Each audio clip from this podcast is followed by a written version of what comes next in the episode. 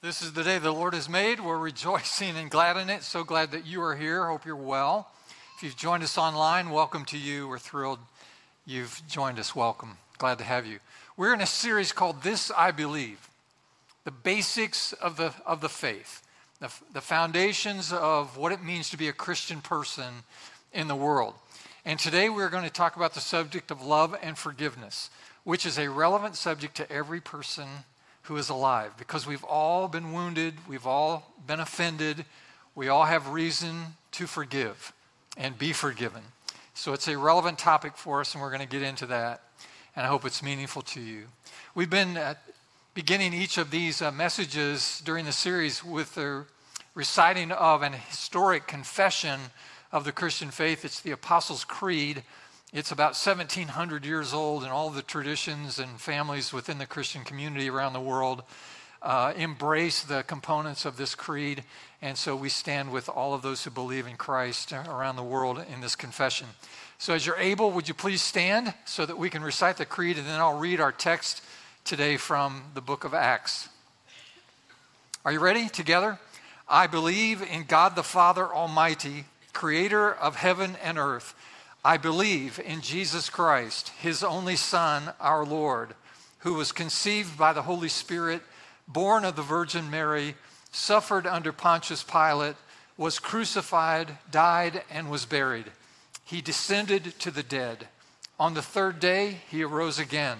He ascended into heaven, is seated at the right hand of the Father, and will come again to judge the living and the dead.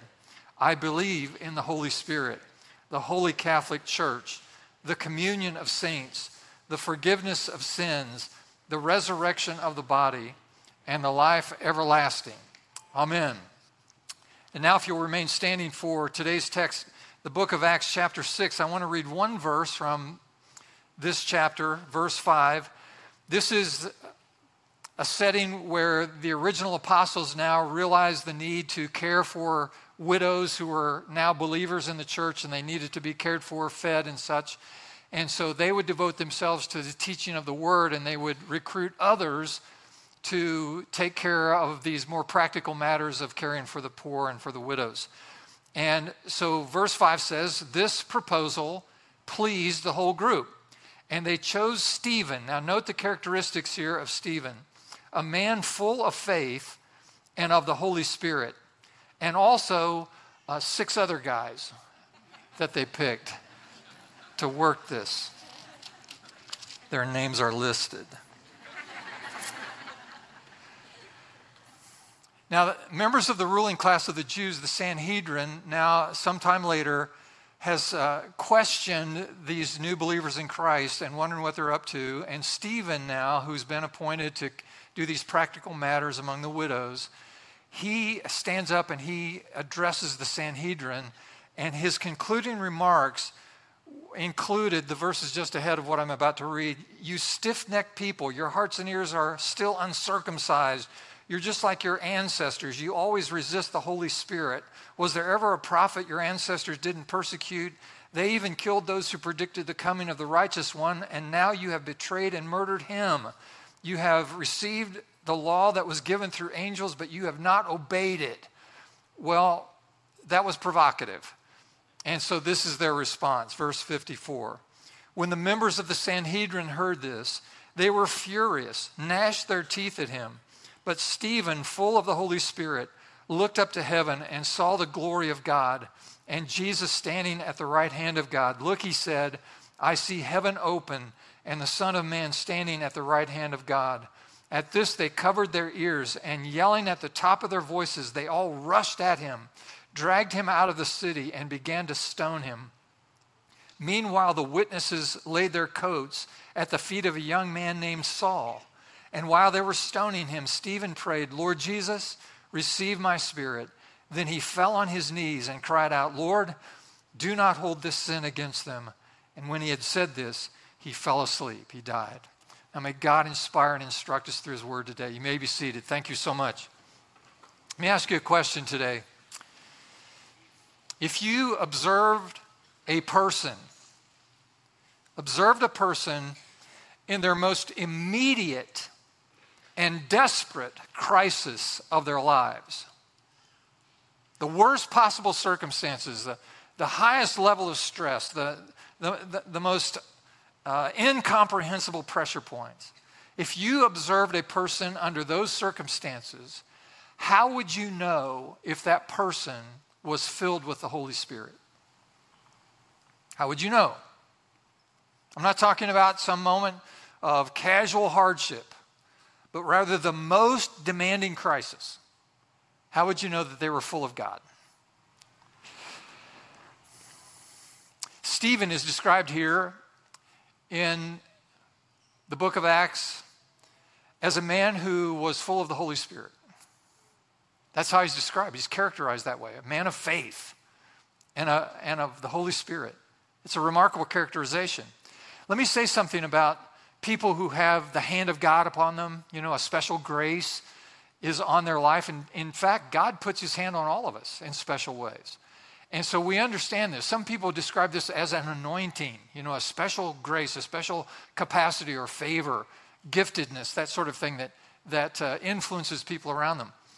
And let me just say from some experience that this kind of grace, when God's hand lands on a person in a unique and special way, or not unique, but special, you know, just extra special, this favor, this grace always, listen to me, always produces results.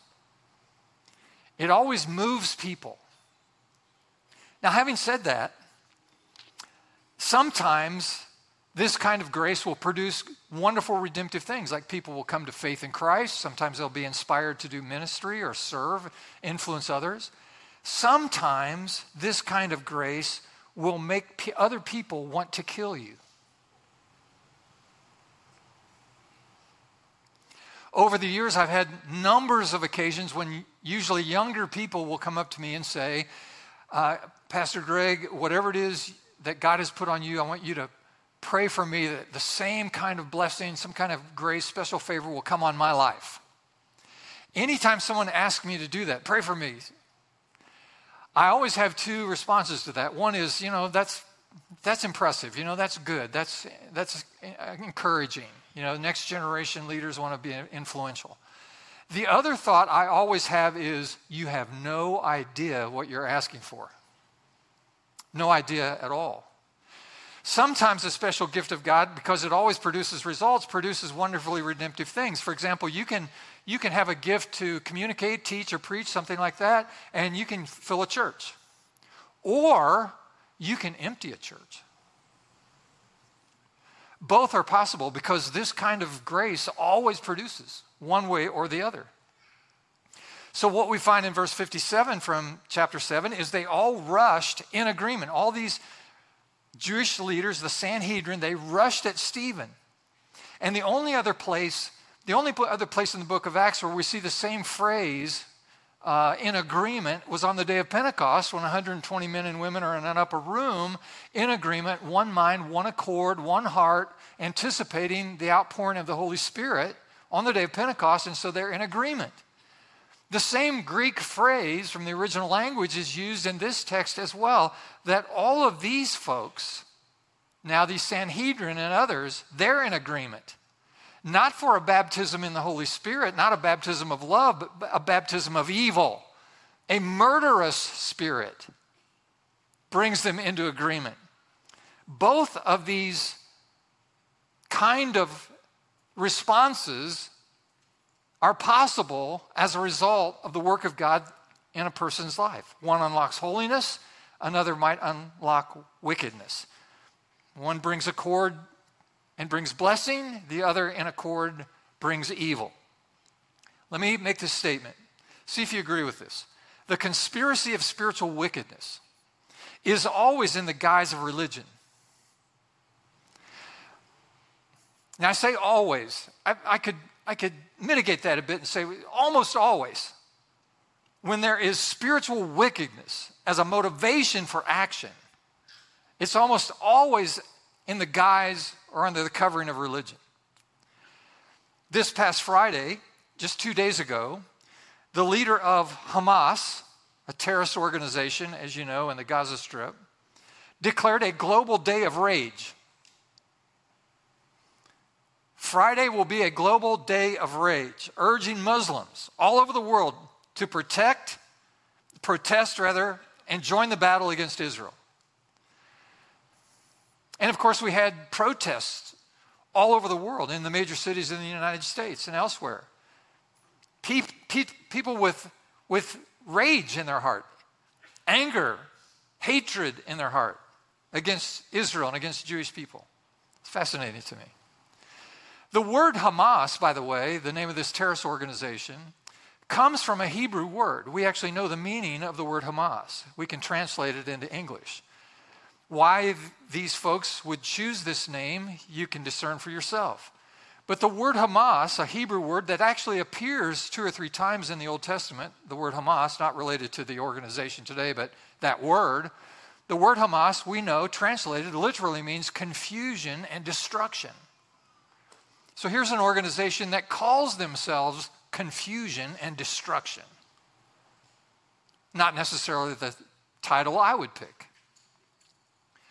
We also know that Palestine, you know, we have Palestinians and, and, and all of this very highly complex political and social, religious complexity about it, trying to sort, sort this out to bring peace in that region of the world. The word Palestine actually comes from the Romans. The Romans named uh, this particular group of people many centuries ago, and it literally translates from the Old Testament Philistines. So Philistines becomes Palestines, Palestine, Palestinians. And so when you read in the Old Testament, Philistines and Israel had constant conflict with the Philistine tribal peoples, and to this day. Let me just remind you that in Romans chapter 12, verse 3, it says, relating to a covenant that God made to Abraham, when God called Abraham and said, I'm going to make of you a great nation, he said to Abraham and made covenant with Abraham, Whoever blesses you will be blessed, and whoever curses you and your descendants will be cursed. That's the covenant God made to Abraham and his descendants. We also know that Isaiah came along later in history and prophesied with regard to Israel and the nation, the Jewish people in the world. He said that no weapon formed against you will prosper we have, we have lots of people who hate Israel, hate Jewish people, and, and as I mentioned last week, reasonable people will disagree about the, the relative importance of the, the contemporary nation of Israel, whether or not it has direct roots and connection to the Abrahamic covenant in Genesis 12, or whether it's, it's not related to that at all. And as I say, reasonable people disagree about that. I happen to believe that the current nation of Israel is connected directly to the covenant God made to Abraham. These are the descendants of Abraham, and in precisely the land that God promised Abraham, Isaac, and Jacob that he would give to the, the, that nation. And so I have no reason to doubt that current Israel today is still under the covenant of Abraham.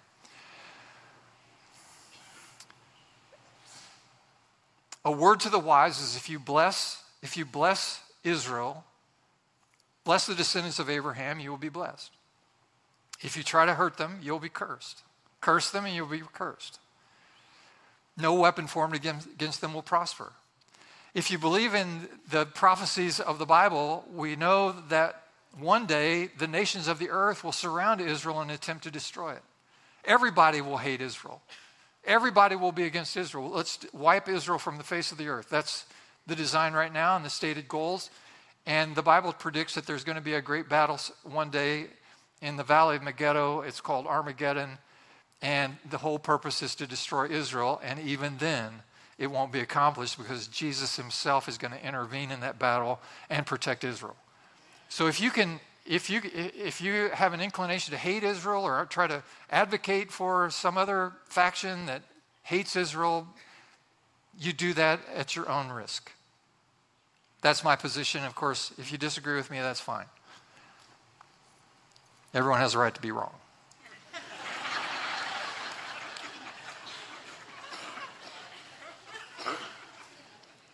now, back to our original question. You know, open minded, open heart, all that. Tolerant.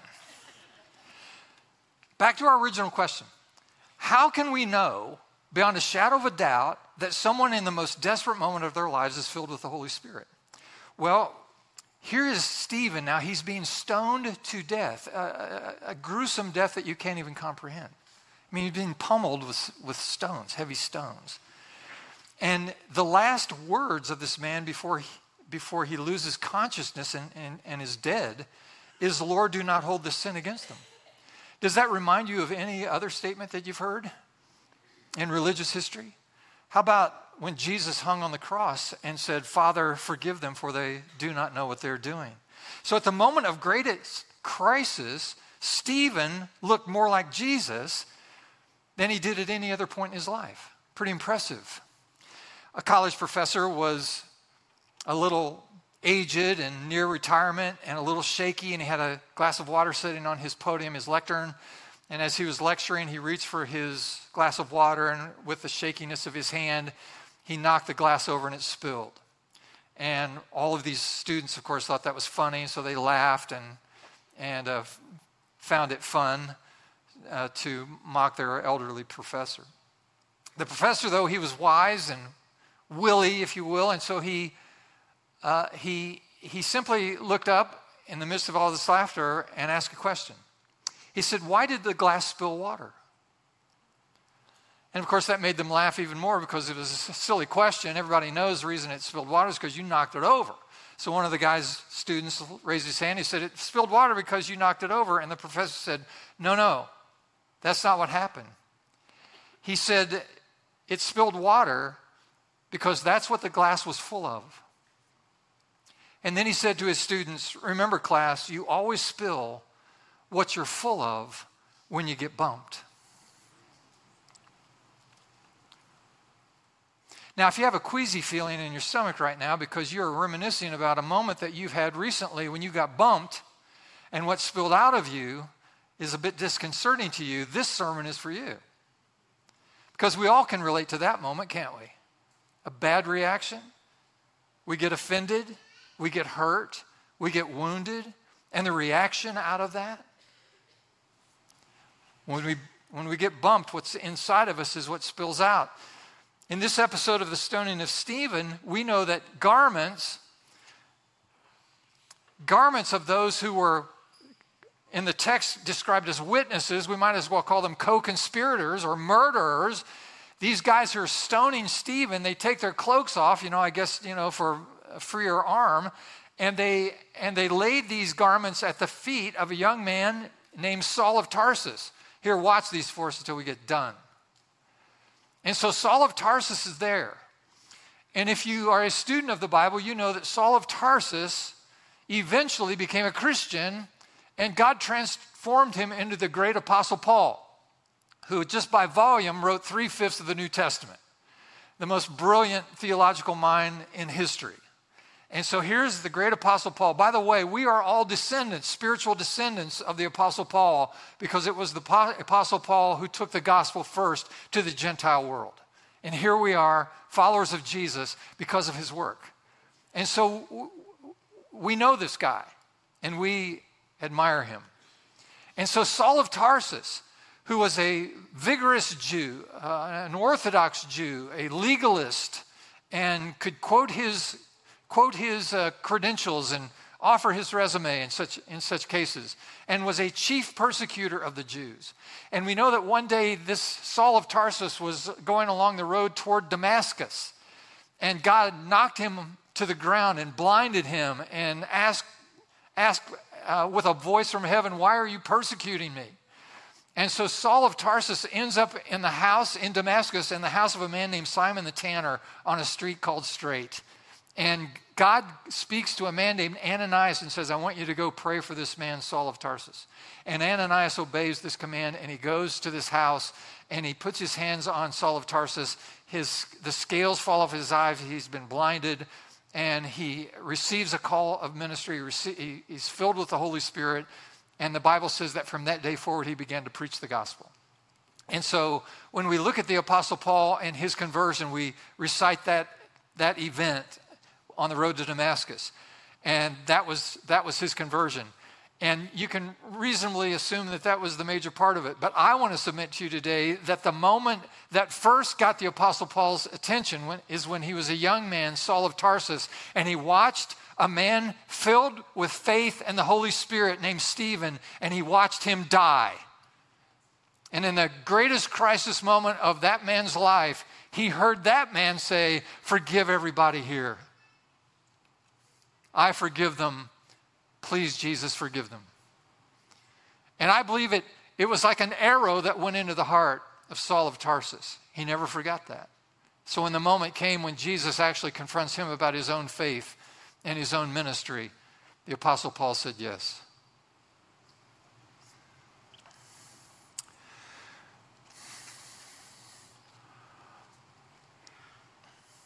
And so we have confirmation of the words we find in Acts 6. Stephen was a man full of the Holy Spirit and faith.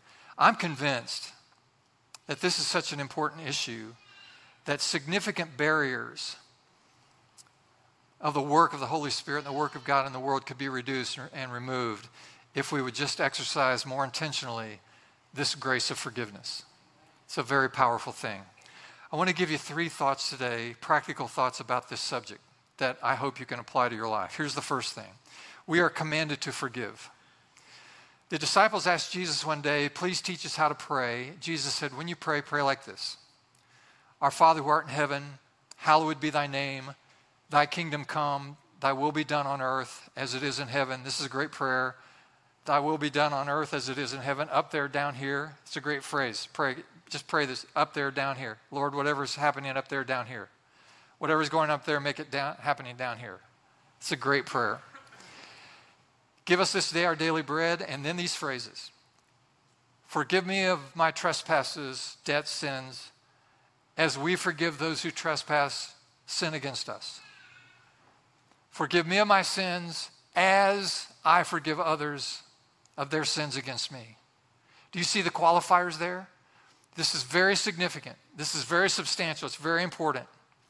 The flowing river of the Holy Spirit in our lives can easily be stopped up or dammed up or restricted by our, our willingness or our failure to forgive.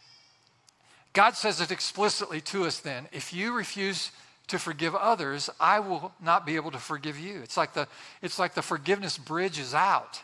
If you refuse to forgive someone else, God now has no access to forgive you.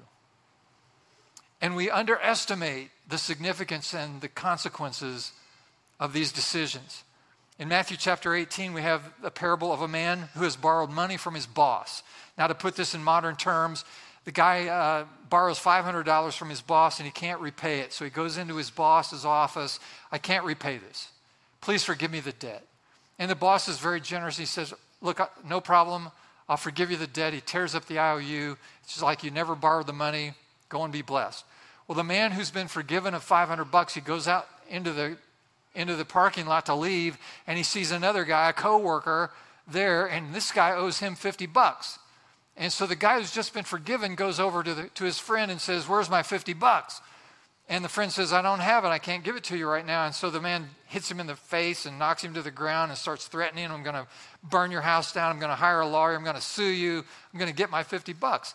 And when the boss finds out about what this guy did, the boss calls him back into the office and says, Look, I'm putting a lien against your pickup truck until you pay back the 500 bucks. You refuse to pay, to forgive someone of so little when I forgave you for so much. You, you understand the point? So, unforgiveness is the one sin that can stop every promise of the Lord's Prayer. And it's simple and it's powerful, it's underestimated. Years ago, I was in a little prayer meeting in my hometown group of about a dozen people there. There was a friend of a friend who was there from out of town, and he had a special grace on his life. Uh, we had heard stories about the way God used him, and apparently, this man prayed for people who were sick, and oftentimes they would recover. Uh, the gifts of healing. And this is a legitimate gift of the Holy Spirit. And so this man is in this little prayer room, and I was just a teenager, and I was there, and he was praying for us. And there was a woman in the room maybe in her late 40s, and she had chronic health conditions. Uh, sh- she listed them. He said, May I pray for you? And she said, Yes, please pray for me. I have this, this, and the other thing wrong with me. And then, as he began to pray for her, he not only was exercising gifts that God had given him in healing, but he also had other special knowledge gifts uh, like a word of knowledge or wisdom. And so, as this man was praying for this woman, and again, I was just three feet away from this. I was a teenager. I was, I was in the school of the Holy Spirit at the time. Just, I was just paying attention to all these things. And this man stopped praying and he looked at this woman and he said, God has just spoken to me. He said, I could be wrong about this, but this is just the impression I get. Uh, but here's what I think God wants me to say to you. And God, the Holy Spirit, has said to you that if, unless you forgive your sister, you'll never be healed. Now, that's a pretty bold thing to say to someone you don't know, you've never met before, and you have, you have no way of knowing any of these details unless God actually told you. Well, as it turns out, he was spot on in this woman's life. And again, I was three feet away, and this woman looked at him, and her countenance changed. And this is what she said. It was just like yesterday for me. I can, I can, here's, and this is a quote. She looked at this man and she said, You don't know what my sister has done to me. I could never forgive her.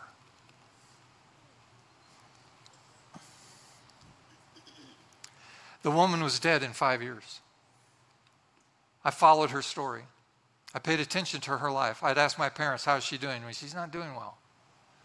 And she died in her early 50s. It's a very powerful thing. We pray, Forgive me as I forgive my spouse, as I forgive my children, as I forgive my employer, as I forgive my pastor. Let's practice that right now if we can. If you'll just stop, Lord, I forgive my pastor. Just say it quietly to yourself. This will be liberating. Lord, I forgive my pastor. As you know, he's pitiful. He's sad. I forgive him. Now, don't you feel better? That helpful? Just keep doing that every day. It'll be good for you. An old man, I heard this story from a close friend of mine, so I, I, I know it's true. An old man came to the altar of the church after a service one Sunday. His wife was with him, and he suffered with arthritis, and so his hands were all gnarled up and painful, you can understand. And the pastor knew the story of this older couple. And he asked the wife, the pastor asked the wife, Would you just put your hands on your husband's shoulders as we pray for his arthritis, that God would give him relief? And she carefully, tentatively kind of reached over and just put a couple of three fingers on one shoulder. And the pastor noticed that she was even reluctant to, touch, to touch him. But he knew their story. And it was a very closed circle of people. And so the pastor looked at this woman and said, You know, the issue here today isn't whether or not your husband is going to go to hell for the adulterous affair he engaged in 30 years ago. The real issue here today is whether or not you're going to hell for failing to forgive him. And her head went down, and she, she then lifted her head and she looked at her husband, Charlie, now tears were forming. And she said, Charlie, the pastor's right. I'm sorry. I forgive you. How wrong of me to hold this grudge for so long. And now this man and his wife were in tears and hugging each other and kissing each other at the altar of the church. And after a few moments of this, they composed a little bit and this man backed away from his wife and he looked at his hands and he said, Look, my fingers are, straight. And he had been healed in the moment. In the moment where forgiveness was expressed. Look at this uh, statement on the screen, see if you agree. More people will be emotionally, relationally, spiritually, and physically healed by the power of forgiveness than by any other power. Could be. Think about it. Second thing I want to say, just to remind us that unforgiveness is destructive. Unforgiveness will destroy us because we're not designed inter- internally to, to carry the weight and the load of judgment. Let that, let that sink in for a minute. Judgment is so big, it's so huge, it's so massive, it's so heavy, it's so substantial that we're not designed to carry it. So, your mind, your emotions, your psyche, your physical body not designed to handle that kind of pressure. Judgment is not our job, and judgment is not good for us when we try to practice it.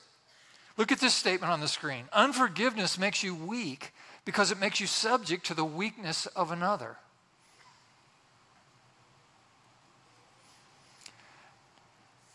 What if I, what if I could provoke you?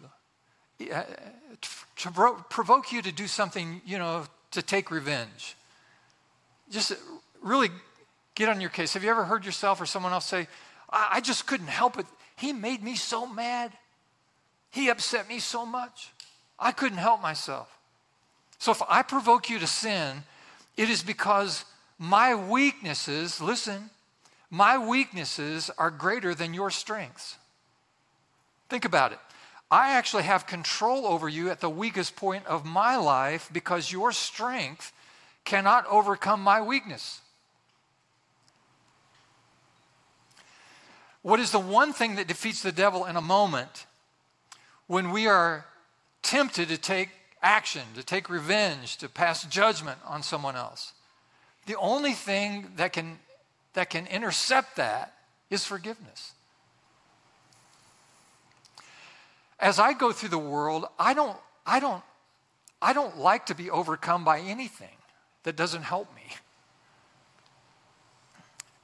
It's the way I'm wired. I don't like to be taken advantage of. I don't like my chain to be yanked. And I don't like the idea of someone else's weakness overcoming my strength and putting me in bondage. Why in the world would I want someone else's weaknesses and, and their own pain and their own problems overcome me? Why, why would I want to give another person the power to ruin my life? Make any sense to me? So, how can I overcome the weakness of the person who's trying to hurt me? By overcoming their weakness with my strength. And my strength is in the form of forgiveness. I forgive you. I just let you go. I'm not going to judge you for hurting me. I'm Not going to do it. Look at the most extreme example of this. Pontius Pilate is the Roman governor at the time that Jesus was crucified. He stood before, before Pilate, and, and Pilate passed judgment on him. And he was accused of all these things, and he, Jesus never opened his mouth, the Bible says. And Pilate's frustrated by this. And in his final interview with Jesus, he's, uh, he's wondering about Jesus because he knows he can sentence him to death. And he's nervous, nervous about it. He, he keeps saying to the mob, Look, I don't see anything wrong with him. I know you've accused him of a bunch of things, but I don't see it. So why do you want him dead? I, don't have, I have no reason to pass judgment on this guy. Seems like he's innocent to me. And in the meantime, Pilate's wife has had a nightmare about the whole thing. She comes to Pilate and says, You let that guy go because this isn't good. Something bad is happening here. So Pilate's all worked up about this. And finally, he's had enough. He's frustrated with Jesus, just there quiet. And he finally says to Jesus, Hey, you better defend yourself. Don't you know I have the power to put you to death? Then and only then does Jesus speak. This is very interesting. Jesus then perks up and he looks at him and says, No, no, you don't have any power over me. You or no one else can put me to death. I am going to die in the next several hours, but not because of you. The reason I'm going to die is because I'm giving up my life. You and no one else can take it from me. Just so we understand each other. So here's Jesus standing with a crown of thorns pressed into his brow, with blood running down his face. His back has been lacerated by the, by the blows of a whip, and he's in shackles, ready to be trotted off to be crucified, and he's in total control of the whole moment. How is that possible? Because he's not allowing the weaknesses of all the people around him to overcome his strength. You can't take my life, I lay it down. You're not in control of this moment. I am in total control of this moment. By sacrificing himself, by forgiving by loving and forgiving. Do you, can, do you feel the power of that? There's, there's enormous power there, friends, if we'll practice this. So let me put this statement on the screen. The great paradox of Christian forgiveness is that as long as I stay in a forgiving mode, I am stronger than those who are pursuing to hurt me. Unforgiveness defeats us because it blocks the flow of the Holy Spirit in my life and makes me vulnerable spiritually, mentally, physically, emotionally. And so unforgiveness is destructive. Last point. Now, this is the take home. This is the practical part. Now, th- this I'm going to help you if you'll let me. Here's, here's the last point the grace to forgive. If we just calculate all the offenses, all the wounds, all the injustices just by the people represented in this room right now and watch it online, just, just the number of people here, and we counted it all up, it would be overwhelming. I mean, if we just added all the injustice that's happened to all of us in our lives, it would just be overwhelming because it happens to us all the time, all of us all the time. So here's what we know about forgiveness. Here's the first thing forgiveness is a matter of choice, not an emotion. Now, hear me on this. The feeling will follow the forgiveness, maybe, but you can't afford to wait until you feel forgiving. So I, am going to forgive that person as soon as I'm feeling it. Not likely to get there. You don't feel it. Forgiveness is an act of my will based on my own human need and the clear command of God. I know that it's what's best for me, and I know that God has commanded me to forgive, and so I choose, as an act of my will, act of my volition, I choose to forgive. It's, an, it's, a, it's a choice, not an emotion. Now, here's the second thing, very practical God will do through us what we can't do through ourselves. Willfully giving God access to my heart now activates His grace in me to complete the forgiveness I am incapable of my own. So I invite the grace of God into this space because if we're honest, we know I can't do this. I can't bring myself to do it. It's too much, it's too hard. The evil perpetrated, the injustice, the words that were said to me, the abuse that I, the abandonment, the pain that I've suffered is too much. I can't do it. Even if I choose to do it, I know I can't do it on my own. Good news. The human mechanism of choosing will allow the spiritual dynamic of access to begin to work. The grace of God is sufficient, that God can do in and through us infinitely more than we can do on our own. And so we invite God into that part of our lives. God, come into my heart, my mind, my emotions in this category. I need your grace. Let me say something to you about grace. There is nothing good in your life that ever happens to you or ever will happen through you. There is nothing good or redemptive or positive that ever happens to in any aspect of our lives ever that isn't an expression of God's grace. God's grace, God's favor, His unmerited favor, undeserved, unearned favor comes to us. Someone asked me the other day, What is your favorite characteristic of God? What's, what's, what's the favorite part of God that, that you appreciate the most? I said, His grace. His grace. Everything good comes through His grace. And so, not only will God give us the grace we need to find Him and the grace we need to live for Him and the grace we need to find each other in loving community, but God will give us the grace we need to forgive people who've wounded us. It's all about grace.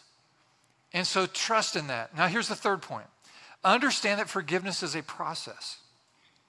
It does not mean you'll never think about it again. It does not mean that if you choose to forgive someone that you'll not feel the pain of it ever again. That's, that's just not true because you will. It happens. But don't place yourself under that kind of burden. Well, I chose to forgive that, that person and now I keep feeling all this pain again. That's okay. That's normal because forgiveness is a process. The best analogy I've heard about this comes from a woman named Corrie ten Boom. Corrie ten Boom survived the Holocaust as a Jewish person living in Holland, then spent time in a concentration camp. When she got out of the camp, she lived the rest of her life as a powerful witness for Christ. And she talks about forgiveness and the, the offense that she suffered during the Holocaust. And it was great. And she likened forgiveness to the moments in her childhood when she would go to the church on Sunday morning and they would let the children jump up and grab the rope to the bell in the, in the bell tower. And she would swing with all of her weight and just swing on the rope and make the bell sound to call people to worship. And it was a very powerful image. And she said they, they loved it. And it was so much fun to ring the bell and swing on this rope. And she'd come down and their feet would touch and she would jump back up. And, the, and you can see her just as a child. And then finally she said the rector would say, Now it's time to let go of the rope. Now let go of it. That's enough ringing of the bell.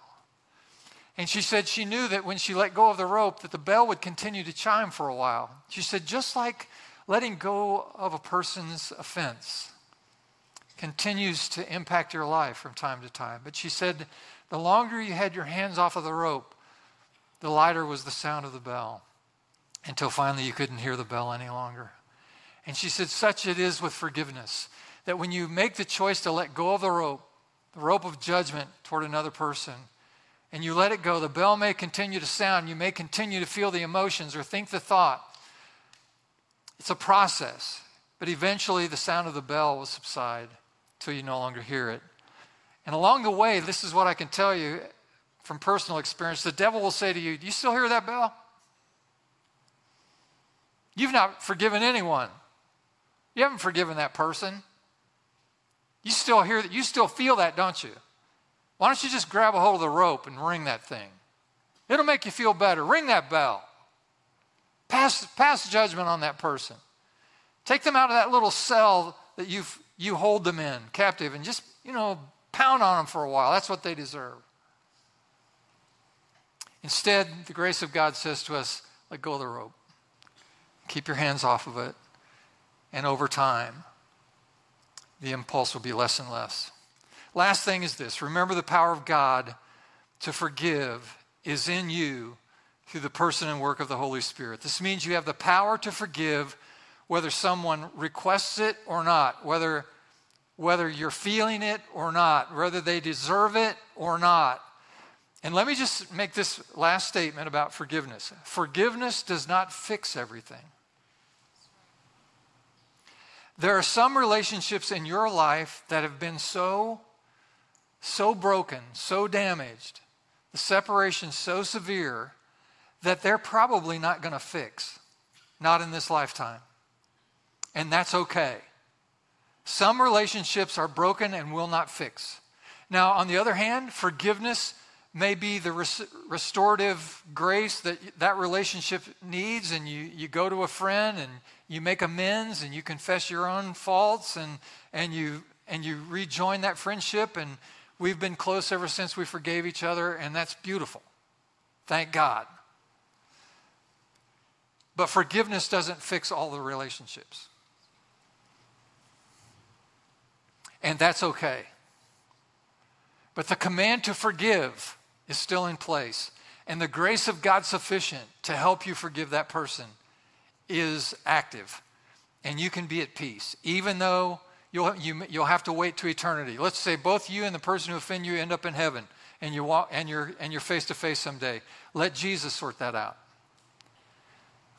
Because there we'll know exactly how much responsibility you had in the, in, the, in the problem and how much the other person had, and Jesus will sort it out, and you can come to terms.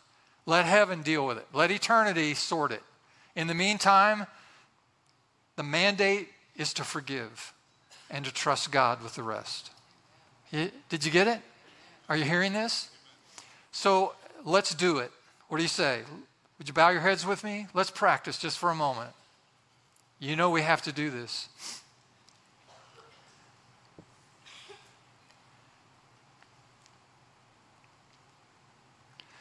Some of you have been so offended, so damaged, so wounded. I mean, if you told your story today, we would, some of us would be sickened by it. You've been so hurt.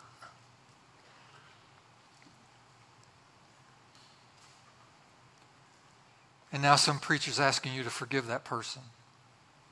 I know it's hard. But here's how it goes. Remember, forgiveness is a matter of choice. Do you have that person in, in front of you now? Do you have her right in front of you? That guy, that, that woman?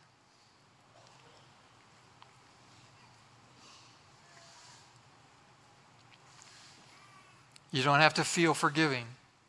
You just have to decide I'm going to choose to forgive that person today. Start the process to forgive today, right here, right now. I forgive that person. And then remember, God will do through us what we can't do for ourselves. His grace will begin to work to complete the forgiveness that I'm sure I can't manage on my own. So, God, help us. Help, help me to forgive. Give me the grace I need. So today, Lord, we let go of the rope.